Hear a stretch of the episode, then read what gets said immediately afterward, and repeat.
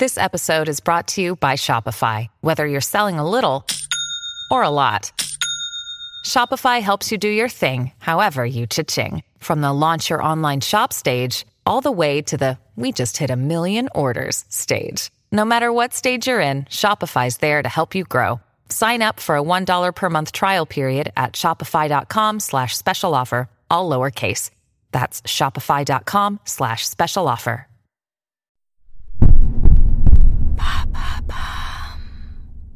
What is Fluxus?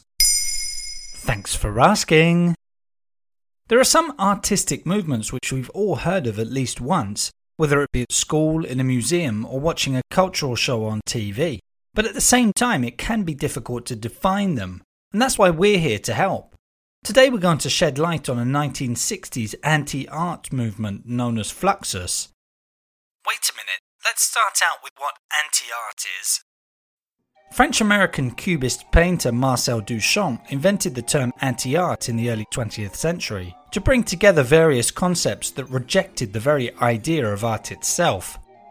But bear in mind that even anti art can still be art. Complicated, huh? Let's keep things simple.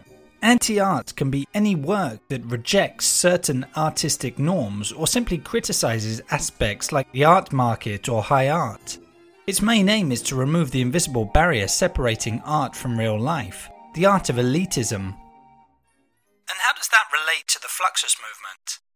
Fluxus was born out of that very spirit. It was initiated by Lithuanian artist George Maciunas, who wanted to desanctify art.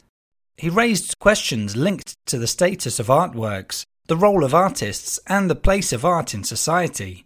And to put forward that challenge, the Fluxus movement used humour, First of all, let's note that Fluxus crosses over between literature, music, and visual arts. Humour mainly takes the form of derision. The idea is to strive for entertainment over beauty. Art shouldn't be bourgeois or boring, instead, it should be exciting. Amidst all that, artists shouldn't be central to their projects. They have to sacrifice expression of their identity to make their works entertaining. The idea is to place art within reach of everyone, Furthermore, artists' creations are often ephemeral and focused on a specific event. We talk about art happenings, performances at small events which provoke an immediate reaction in onlookers. So, what are the main works from the Fluxus movement?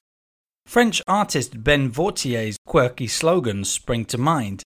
They were small statements of life, like, You must eat, you must sleep, and art is useless, go home which he would write in white ink on black backgrounds. Vautier considered that artists should participate in their works without taking on a role, but simply by living their lives as usual. There was also Japanese artist Takako Saito, who believed that with Fluxus, spectators shouldn't be part of a crowd, but instead participate in the artwork. So she created many projects around games, one of which was Shops, an installation representing bungalows with red and white canopies, where viewers were invited to create their own works using colouring or assembling objects. Finally, let's not forget South Korean artist Nam June Paik, who inserted everyday sounds into musical compositions. By bringing together ordinary noises, he created works of music. In 1962, he made a notable performance at the first Fluxus Festival, which took place in Germany. He performed a score from composer La Monte Young, which contained only the following guidelines trace a straight line and follow it. Paik then dipped his head, hands, and tie into a bowl full of ink and tomato juice and proceeded to rub them against a long strip of paper on the ground. That's right, when I told you Fluxus played with the border between what is and isn't art, I wasn't lying. There you have it. Now you know what Fluxus is. In under three minutes, we answer your questions. What would you like to know about?